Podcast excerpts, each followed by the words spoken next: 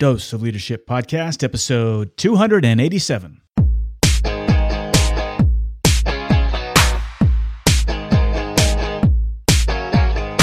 Welcome to another episode of the Dose of Leadership Podcast, the show that brings you inspiring and educational interviews with today's most relevant and motivating leaders. Each episode is dedicated to highlight real life leadership and influence experts who dedicate their lives to the pursuit of the truth, common sense, and courageous leadership. And now, here's your host, Richard Rierson. Hey, if you're a fan of professional football, you'll recognize today's guest, Bill Cowher. He was the head football coach for the Pittsburgh Steelers for 15 years. He took them to the Super Bowl twice. He lost in 1995 against the Cowboys, but he won Super Bowl 40 against the Seahawks. He's a two times AFC champion. He's the AP NFL Coach of the Year in 1992. He's the uh, two time Sporting News NFL Coach of the Year, and he's been inducted in the Pittsburgh Pro Football Hall of Fame in 2011. He's got a win loss record of a 161, 99, and 1, which is about a 61, 62 percentage rating. Not too bad. I love Bill Cowher, even though I'm a Kansas City Chiefs fan and they're in the same division as as them. The Steelers were a, a, welcomed rival, and I always appreciated Bill's leadership style. And we talk about that on this show. And we talk about, of course, of the most recent Super Bowl 51, how that pertains to leadership, the leadership styles there. I really think you can enjoy this conversation. Hey, check out doseofleadership.com or richardrierson.com to learn more about my coaching and speaking services and my masterminding. I'm always looking to fill a mastermind group, so uh, and uh, reach out to me at richard at doseofleadership.com, and I'd love to hear from you. So, without further ado, here's former Steelers head coach Bill Cowher on Dose of Leadership. Well, Coach, I'm so excited to have you on the show. Welcome to Dose of Leadership.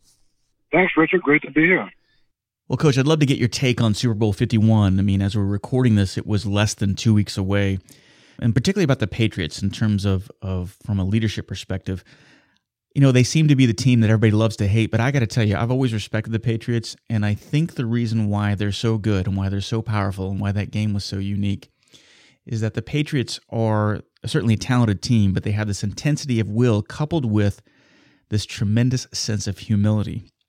Uh, they win humble, and I haven't really heard anybody talk about that in that sense, but I think that is the powerful combination on why the Patriots are so good. Uh, I'd love your take on that. Well, there's no question. I think they win with humility, and I think that's always been a, a classy part of the New England Patriots. And the top with Bill Belichick, Tom Brady, you know, and, and obviously Robert Kraft. I think what they've done is they've created a culture up there where players come in, uh, they check their ego at the door, and it's a very selfless place. And so it's uh, more about camaraderie and what's in the best interest of the team. And I think it's a culture that uh, you know that, that's been built up there again because of the, the top player is that way. That's the Tom Brady is. So uh, there's no question. I think that there's a lot of continuity. Um, there's development of players up there, and again, that uh, usually is a good recipe to have something that is sustainable, particularly in a winning fashion. Yeah, I mean, so everybody always talks about their talent particularly in Tom Brady, but talent's a given, right? Especially at that stage. I mean, you, you got to be talented to be at that level. And if I looked at that game, it's weird. And, and I see this in sports all the time. It's, I mean, and I don't even know how you define it, but you just feel something changing in that momentum. It's that nefarious or that kind of ether type quality that starts to take over a game. Why do you think that happens? Is it leadership? Is it talent? Well, I think I don't know if it manifests in one game. To be quite honest with you, I think what you have to look at is a body of work, and I think certainly that has been a characteristic of the New England Patriots. Um, you know, put, you know, certainly for this last decade. I think when you look at that football game, I think you know the tough thing I think you're looking at is, you know, maybe a, a series of plays that had Atlanta Bra- Atlanta Hawks, Atlanta Hawks plays. I got them all. right. Um, the Atlanta Falcons. I think when you look at them it was a game they should have won, uh, not a game they could have won. Uh, I think there were some tactical errors at the end of that game um, from a clock management standpoint that really just kind of give, gave an opening to the New England Patriots. I think they'd be the first ones to tell you that, you know, they, they probably should have lost that game, but when you give them an opening, you give them a crack and, uh, they took it, seized it, ran with it, and uh, ended up finishing the game off in overtime. But again, for the Atlanta Falcons, it was a great year. Matt Ryan had a great season. Uh, but again, the inexperience, I think, sometimes of being there in the big game, particularly in the very closing parts of a football game when you have to learn how to close games. Um, sometimes that experience uh, kind of raises its ugly head when you don't have it. Yeah, for sure. And I think the leadership really shone through of, of Brady. And I saw a clip where they had um, Edelman and, and Brady mic'd, and they kind of showed him throughout the whole game. And I was struck by especially in the fourth quarter, and they're talking, you know, they're walking up and down the lines and talking about this is not over. Let's make history. It's like that leadership quality of kind of suspending the belief on how it's going to get done. You just know it's going to get done. That to me is what what I was sensing in that momentum. I mean, it, it kind of I don't know why it surprised me, but it did. It was refreshing to see.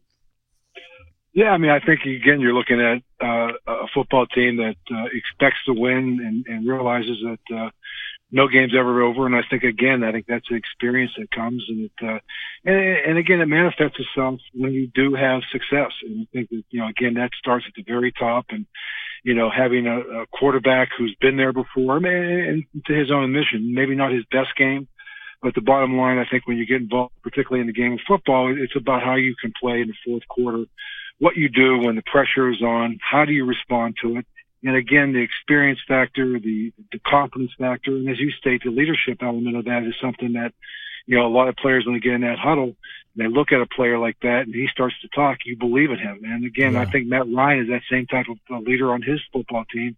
Unfortunately, he never got a chance to see the ball right. because of the overtime. Right. Well, and I always like, I mean, my favorite thing about watching football, I always watch the, how coaches react. I was always um, a big fan of your leadership style. I loved your passion, your intensity, but you, there was a degree of humility with you in, in there as well. And when you look at Belichick, even up to the last minute, I don't, I never really hear people talk about his humility, but he seems like a humble guy, right? I mean, and and he coaches all the way to the end. That's what I noticed about that game. That he he didn't, he wasn't, not that anybody was panicking, but I saw a, an extra degree of compartmentalized composure that I hadn't seen in a while. Yeah, I mean, I've known Bill for over 20 some years, competed against him and got to know him very well as a friend and, you know, as a colleague, certainly. So, I mean, you know, I think the one thing about the great game of football is that, you know, um, you know, you, you, you play every situation. And I think, again, you, you realize no game is ever over till it's over, right? Whether you have a lead or you, um, there's a deficit. So he understands how to manage a game. He understands the decisions that have to go with that. And he also understands the, the you know the good fortune of, of a good bounce here and there, or, or, or a team that certainly makes a tactical error and you have an opportunity to jump on and pounce on it. So um, again, I think again that's you know that that's why the game of football I think is so great. It uh, it brings out the very best of people, and it also can expose uh, some of the weaknesses and the yeah. things that you have to work on as you get as you continue to gain that experience. And I think that's what we saw in the Atlanta Falcons is a football team that tremendous talent. I think that Dan Quinn will learn from this uh, situation. I know in my 15 years as a head coach, I never quit learning. Um, win with humility, and you keep growing as a person, as a coach, as a leader. And um, I think Dan will become a better coach because of it. Yeah, for sure. I just can't. Uh, that loss has to be so painful. I just, I can't imagine he's never gonna. I mean, how do you how do you shake that? I don't know if you do, right? I mean, how do you how do you go forward? Oh, you go forward. It's it's it's not as hard as people think. I listen. I lost a Super Bowl and I won a Super Bowl, and you know, I, I I think the biggest thing you look at it from his perspective in the second year is that, you know, what we've what they've done is they've laid they've le- raised the level of expectation. And what, what you're trying to do with any organization, with any business, is you keep trying to raise the bar, and that yeah. becomes what the expectation is. And I think the biggest thing you have to do from there is is make sure that you don't allow yourself to let you know um, uh, you know complacency seep in. And I think that's the thing that great leaders do. They don't get complacent with where they are and they continue to grow. And I think Dan will continue to do that. And again, they got a great nucleus. They got a very good quarterback. And I think that, you know, the biggest, biggest thing you can do is, is to grow off of this year and don't let that to be something that, uh, that can become a, an obstacle. It's really what that does. What that created was an opportunity to start a life cycle of expectation that allows the Atlanta Falcons to become a better football team going forward. Yeah. What about when you went to your first Super Bowl? You know, you're 38 years old, and then you're back again 10 years later, and you're 48. How, what's the difference? How did you mature and grow? If you can look back in perspective, what was um, what were the leadership lessons you learned within that kind of 10 year gap? Well, the first thing I learned is it's not so easy to get back. so, right.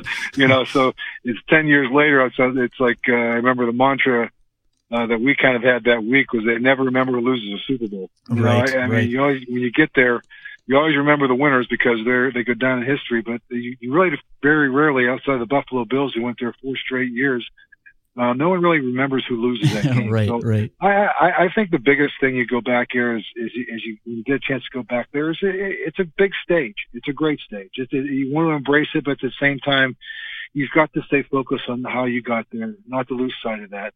And I, and I thought the Atlanta Falcons, for the most part, to be honest with you, I thought they played a very good football game. Yeah. Like I said, a couple of tactical errors near the end. Uh, but uh, again, you know, I think for me personally, it was just uh, it, was all about the journey. Um, it, that was just one game, Yeah. you know. And I think I think when you look at a season, when you end up playing 19, 20 games, and uh, you know, I know you maybe get defined by the one game, but I think through the course of that, what you realize was the journey you took was very special, and there's so many storylines along the way, and things that you will always remember. Not just the final game, but uh, you know, all the challenges that you go through, all the sweat and tear, and and that, that you go through during the course of the preseason and the regular season, and you know, some of the big games that that, that kind of create the, the chemistry and actually create who you are from an identity standpoint. So um, it, it's a journey um, that a lot of times gets identified by one game, but when it's all said and done, um, it, it really becomes a very special year. Yeah, for sure. You know, you've had a lot of, um, well, in playing sports in general, you get so many life and leadership lessons. But I mean, you were under Lou Holtz. I just can't imagine I, how much of your leadership um, style, your journey, was impacted by working under Lou Holtz.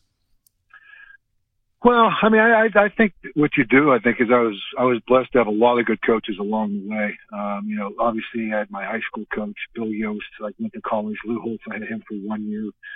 Uh, you know, and then I had Bo Rein for three years, and then I went to the pros, and I was one year under Dick Vermeil. I got cut. Then I had Sam Rutigliano, Marty Schottenheimer.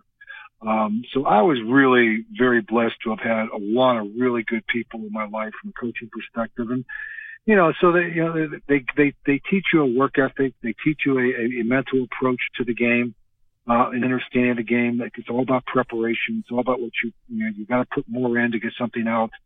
And, um, I think every one of them really impacted me a lot at the same time. You know, growing up in Western Pennsylvania, my father had a lot of, a lot Sure. of impact on me. So, Yeah.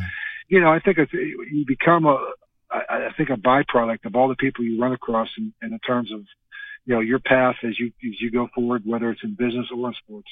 How do you want to be remembered as a as a leader and a coach? Oh, I don't. know. It doesn't. You know, my I the one thing that everyone that was around me was I was I was consistent. Um, I held people accountable, and I and I and I embraced the journey. You know, I, I just I just I was a guy that I enjoyed every game. I enjoyed every every year. Loved the challenges, uh, the coming off of a loss. Loved the challenges of trying to keep something uh, keep something sustainable and and um, you know and just that we would be a, we were always going to be a tough football team and I, I I helped people like I said I pushed people hopefully I made them Mhm. better people better players and it was all about preparation and again it was about winning with humility and having great respect for the game Yeah, I, I certainly that's uh, always admired that of you. Again, it, it was that humility piece, and I looked at in all the coaches, I guess. But that intensity of will, coupled with a tremendous amount of humility, I think is an unstoppable combination. And um, I'm curious, behind the scenes, a little inside baseball. I know we're talking football, but, but inside baseball for the term of when you had expectations for your staff, for your coaching staff. How did you how did you run things? Were you a big delegator? Did everything have to run through you? What was it like? What were your expectations of your staff? Well, I mean, I think the biggest thing was that that you set expectations. So, I mean, I think the biggest thing you can do is make sure that you communicate and know what each each person has to understand what is expected from them from a rule standpoint, what their role is, uh, you know, what what their their responsibilities are. Uh, certainly, delegation is uh, something you have to be able to good at, be good at if you want to. Uh, you know, when you have a lot of people working for you, so you know, you're only going to be as good as the people you surround yourself with. That is for sure. But you still want to be involved with things. And again, enough from the standpoint where you can hold people accountable. And I think again, that's the biggest thing to me is, you know, I, I try to hold people accountable. I, I try to, you know, make sure that I encouraged innovation. Um, and I wanted people to be innovative and thinking outside the box and make sure that there was a forum there that allowed them to share their ideas because I always thought that that's how we would be able to stay a step ahead is to, you know, kind of think outside the box and Mhm. stay, you know, understanding what the current trends are. But at the same time, then make some tough decisions that you, you know, you have to base it on uh, production and accountability. And I tried to do that not just with the staff, but also with the teams and the, and what we're trying to build there. So that was kind of the traits that we tried, the culture we tried to have there. But again, it was, you know, it was all about preparation. It was about making sure you understand exactly what your role was. That was my job to make sure that I explained that and, and then, then at the same time, you're that that job also allowed that person to feel like they could be innovative, they can be uh, creative, and not to not to be able to harness them, but create an environment where people felt like uh, that they were you know they were buying in and that uh, they, they were taking ownership of the of the whole thing. And everybody from whatever, whatever level they were at, uh, they took ownership in the team. What do you think is your most memorable? If you could look back, I mean, there's so many things. One memory that just stands out above above all that you just like to revisit. Uh, I don't know if it's, uh, you know, certainly the, you know, certainly winning, winning the Super Bowl when you're involved in football all your life, like I've been, you know, you get there and you lose one, you know, to get there and win one in my 14th year, which was very late in my career, it, it, uh, it took on, it, it took on a lot of, you know, um, I, I really cherished that because I realized how hard it was. I think right. you don't realize how hard it is to win one uh, until you get involved with it and you stay in it long enough and you see all the different disappointments that come along the way. So certainly that was a very gratifying moment for me just because of all the uh, efforts and sacrifices, not just for me, but my family had made for me to be able to do what I did. And again, it's a gratification of winning one. Um, certainly, uh, you know, makes that journey that you take talking about, uh, uh, very, uh, very fulfilling. So, um, that that that's probably the biggest thing I take away from it. And just be, be feel very blessed to be able to make a living doing a job and a game that I was playing from I was eight nine years old. right. Still be able to do it, and even to this day, doing it on TV. Um, I feel very I've been very blessed. How what about the differences if you look back? I mean, you hear a lot of people on this show. We've had I've talked to a lot of CEOs, and they've talked about the generational differences of of leading and inspiring a different generation. Is it different in football? I mean, it, a coach, say if you're a 38 year old coach now or or starting like you did when you were 28, how different is the profession in terms of motivating and inspiring and coaching today's players versus when you were coming up?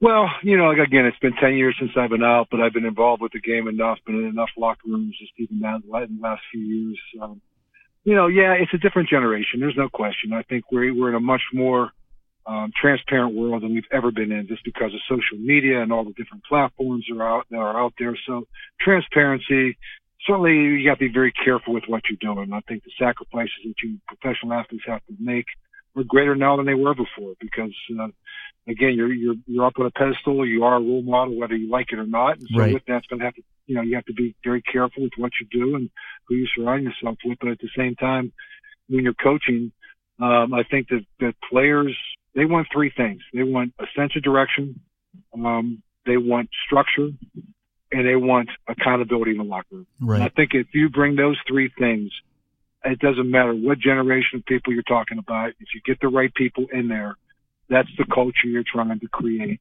Is they want a sense of direction, continuity, growth with systems, keep the systems the same.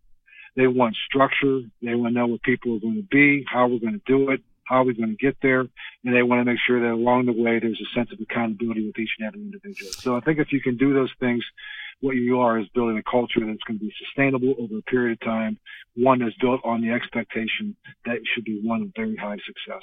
I agree with you. Sometimes I think we make it more difficult than we need to uh, because what you just laid out there are, are, really timeless principles, no matter who you're dealing yes. with. I mean, those are basic human kind of wants and needs, right? Yeah. So I, I love that answer. Yeah. I yes. love that. Yeah. What do you think the future of the game? I hear a lot of people talking about they're scared about the future of the game, where it's going, the direction of the NFL. How, what's your take on it? How do you feel about the future of the NFL? Well, I mean, the game is. Listen, I think, like I said, that because of the transparency, because of all the knowledge we have now, certainly concussions are a big concern that they have with the game of football because it is a contact game. But I think because of that, uh, we, we, we're learning more uh, of how to teach the game safer, particularly at the grassroots level. I think we're doing that. We're taking the head out of the game. Um, you know, certainly you're seeing maybe concussions going down. Um, I think we won't know long term as to what the degree of it is, but I think the game is safer. And I think again, the positives of the game of football far outweigh the negatives in terms of all the things that it, uh, the game promotes. And nothing more than just opportunity that gives some people that may not otherwise have a chance to go to, you know, college and to get, uh, to be able to go to better places than where they are. And, you know, it creates teamwork. It gives identity to young kids, you know, growing up. It's all different body parts can play the game. Um, and uh, you put a helmet on, you're part of the team. Um, I think for young boys and young men, again, like I said, I, I I don't. I had three daughters growing up. I got some grandsons. I hope they get a chance to play it. I would never force it on anybody, but I would never deny them the opportunity to play the game because I think it, uh, it there's something about the game that's uh, very special, particularly for young boys. And and uh, and like I said, there's so many pluses I think that outweigh any of the ne- negatives and concerns. I agree, and it's one of those all sports, but I mean football in particular. Uh, because of the time frame, and I guess because of the um, intensity involved, there's so many life lead- leadership lessons, and particularly um, the overcoming adversity piece. I think a lot of times we seem, it seems like we try to get through life with um, no adversity, but it's actually that adversity that kind of promotes or produces greatness, right? I mean, it's like you can't become great unless you experience some sort of adversity. Well, I, you know, I've always said, Richard, I said, you know, you're not going to be defined by how many times you get knocked down. You'll be defined by how many times you continue to get back up. Because right. that, to me, is what life is all about. We're all going to get knocked down at some point, but it's the people that can learn from that and continue to get back up. The resiliency part of that and I don't think you can learn that early enough in life that sometimes, right. you know, you know, you're going to get knocked down just like you do in football, but to continue to get back up and continue to, to, to, to, to work and to fight and your work ethic and you never quit anything you start and you never be intimidated by anything. I think those are qualities that can help you throughout the course of your life. Absolutely. And, and in defeat too. How you handle yourself in a defeat, I think, is is a great mark of character and, and learning experience, right? And you certainly get that in the on the field of football or any sport. But I mean, how you handle yourself when you're when you've been knocked or defeated or lose is telling. I right. think. Yeah. Yeah, I used to say, I said, uh, I said, adversity doesn't build character; it just reveals it. Right. And I think that's the one thing that you always find out. It's so easy when you're winning but when you start to go through the challenges and adversity has sets in, you really find out not just about other people around you, you find out about yourself, you know? Yeah. So I think being resilient, uh, being, you know, a, a sense of purpose and just continue being able to, to, to, to, take every challenge and look at every challenge as more of an opportunity than it is uh, an obstacle. Yeah. Hey, before I forget, I wanted to thank you for your support that you've given the uh, the military over the past few years. I know you've made a, a, a trip or two uh, over to uh, was it Afghanistan? Did you go to? I can't remember where you yeah, went. Yeah, 2000, 2009, I went to Iraq into Baghdad. In 2012, went to Afghanistan. And I got to tell you, both those trips, uh, the USO tours went throughout through the, and the National Football League. Um, I tell you, I just I can't say enough about what our troops do over there. I think if anybody's been over there, it's life changing. Um, it's uh, like talk about being selfless. I mean, there's a lot of young men over there and women over there that uh, they're not exactly sure why they're there, but they're there because they're there to represent and to protect our freedoms that we have here in America that so much we take for granted at times. So I, I say to every military person that's done a tour and any military person that's even right here right now, thank you for all you're doing.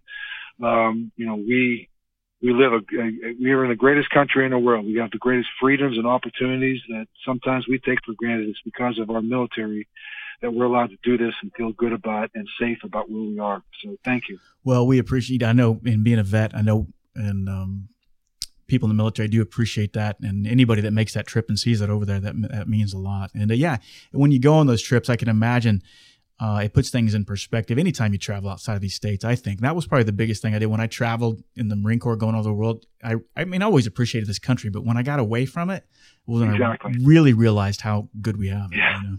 yeah, yeah. You get away and you get out there and you're seeing, you know, we're in Iraq and there's Iraq at, you know, National Army is on the same base with the right. USA, the USA Army, and you know, you just wow, you, you can never let your guard down. You, there was just a sense of just always uh, just on edge. Everyone's on edge all the time. right. And I said, you just right. don't realize the life they're living and the sense of purpose, and they got to be, they got to always be, you know, right there and understand exactly whatever situation they're in. They can never let down their guard, literally. And yeah. so, um, wow, you come back here and you, you just, you just makes you appreciate all the things that you guys did and that you have done over there. And, you know, uh, and so that I understand now when you come back, we, we I don't think we appreciate you guys enough. And Yeah. I just, I have always encouraged people to, there's no, there's no one that's going to be more innovative than a military person. They're not going to be more accountable than a military person. And there's not a, a person that's going to be more team oriented is someone who's been in the military ab- abroad. So, well, Yeah. I tell you what, if you had a chance to put them on your company, I'd do it in a heartbeat. Yeah, well, that's a great endorsement. I appreciate you saying that. You know, any modicum of success I've had up to this point, I can attribute to the time in the Marine Corps for sure. And uh, That's it- awesome. Yeah, Yeah. it's kind of like I look at the that service kind of pretty much like you look at football. I'm sure you know it's so many life lessons that it has taught you. It's made you the man who you are. For No doubt. sure, yeah. No doubt. When you look at the roster, if you look at the field of, of kind of these up and coming coaches, or even the experienced ones that are out there, who who who do you really like and admire? I mean, who do you, who do you think really gets it? No, I mean, I, I, I, I, I don't like putting names on things because I feel like I'm going to leave somebody out. Yeah, I get it. Yeah. so- I get it. so, yeah, you know, I mean, I, I, I, I just, I like, I like some of the young coaches that are getting opportunities right now, and everyone talks about, well, there's no candidates out there, and you know what? There, there, there's so many good young people. There's so many people that, you know, they're given the right opportunity. The only thing I've tried to do is encourage owners to give a coach three years. You know, if Yeah. you give a coach three years, you see how they're trending after three years. You know, then if you need to make a change, I get it. But you see these guys that are getting given these guys hiring them, and a year later they're firing them. All you're doing is admitting it. it you, it wasn't. It's not because of him. It's you. You didn't Mhm. hire the right guy. Mhm. You know, so don't judge him on one year. Don't judge him on two years. Give a guy three years. If it's not getting trended in three years, I get it. You know, you know, it's easy for me to say. I know that sometimes we don't get, we don't see everything that's going on behind closed doors, and sometimes there's circumstances that may not allow that to happen. I get that, totally understand that, but I think from a general standpoint, you give anybody three years to run your organization, and you see how they're trending in those three years, then to me, then make a change if, needed. And uh, but hopefully, what you'll do is you'll see it trending in the right direction. Yeah. What? Yeah, I agree with that. That's that's that's great. Sometimes it seems like they don't give them enough time. I mean, obviously, you went in. I think uh, the '91 season, '91, '92. They were what were they six and or seven and nine or something, and then you came in and and then you went to eleven and five. I mean, what a great improvement on your first season, right? But why do you think that was? What do you? Th- I mean, I know there's so many so many aspects to it, but why do you think the big Yeah. turnaround? Oh, it, it's hard to say. You know, I mean, again, you know, there's, it's it, it it it's very difficult to I mean to sit there and say, okay, this is what this is Yeah. what happened. I think if we all knew that, Yeah, we would you- we would box it up and sell it, right? Yeah. You know, but there's no real manuscript. I think every situation is uniquely different. Um, and uh, you know, you walk into a building and there's just there's certain good qualities about it, and there's certain qualities that uh, that you have to change, and that's why their change maybe was made. You know, I mean, I know Chuck Noll was a he's a Hall of Fame coach, great coach, but they'd only been to playoffs one time in seven years prior to that to me getting there. And you know, sometimes we changed the whole staff, we changed everything that was being done there, and it was it was it worked out, you know, but that didn't diminish what I was able to do because there was a lot of qualities that Chuck Noll had installed in that football team and that organization that I was blessed to have able to have inherited. And then at the same time, you know, taking it to the next level of, of trying to make sure that uh, again, it, it, it's a team that, that you're building around what you would like to be at what it looks like and the vision you have for it and the culture you're trying to create. So it takes a lot. It's uh, the Rooneys are a tremendous organization and family that's uh, very supportive, and you know that's why they've only had three coaches, I think, in like the last 47 Right. years. So it's uh, it's a pretty special place. God, I'm thinking about you know to be in your early 30s and be a, a, a head football coach. I just, I mean, I'm 48 now, and I think, oh my gosh, it, I don't know. I just it would seem so. I mean, I'm a confident guy. I like to take on challenges, but I'm like, oh my god, I'd feel like I was getting going to be found out. You know, sooner or later they're going to find out that they got the wrong guy or something. You know, I mean, how scared was it? I mean, how how I mean, how foreign was it? You know? Well, you know what? I, I- think having the fear of failure is not a bad thing. I think Yeah. we all had that. I think if Yeah. you you talk to any NFL coach, I think the the fear of failing becomes the motivational uh, uh, part of, of of why you are successful. Right. And I think if you talk to any CEO, I think that's probably true too. I think we all have this fear of failure, and I think that also the ability to be able to use that as the fuel and the, and the, and the motivation of, of why you put the time, the effort, the preparation, the you know the attention to detail, and and and you apply everything you do because you know you don't want to fail. And I think when you have that quality where some people can become complacent, some people are okay, they just get there. You know, whatever happens is going to happen. And I think when you get there, to to be driven enough to do whatever you need to do um, to continue to be successful is uh, is a great motivating force, and I think that we all had that. I know I had that in my 15 years. I just didn't want to fail, and I, I missed it. And yeah, and I feared failing. failing. Yeah, and it's like that fear can be a great barometer. You know, it can it can tell no you what, what you should be doing. Yeah, I agree with you, and it's getting comfortable with it. You know, I think realizing that the fear and uncertainty never really goes away. It never goes away. And no. so, if that's the price of admission to what we need to do to achieve something of significance, then let's just get on with it and get used to it. Yeah, and, and tackle it's it. A, it, it becomes a way of measuring the level of competition you have within yourself. How right. competitive are you? Mm-hmm. And you know what? If you're if you're okay with losing, and then all of a sudden, to me, that's a degree of complacency. Now, it doesn't mean that you don't accept it, but you certainly just uh, you, you deal with it. You learn to deal with it, and uh, but uh, that also becomes the, the, the driving force of why you want to change something. Yeah. So what's next as we kind of wrap up here? What what's what's exciting for you? What's what's in the future for you?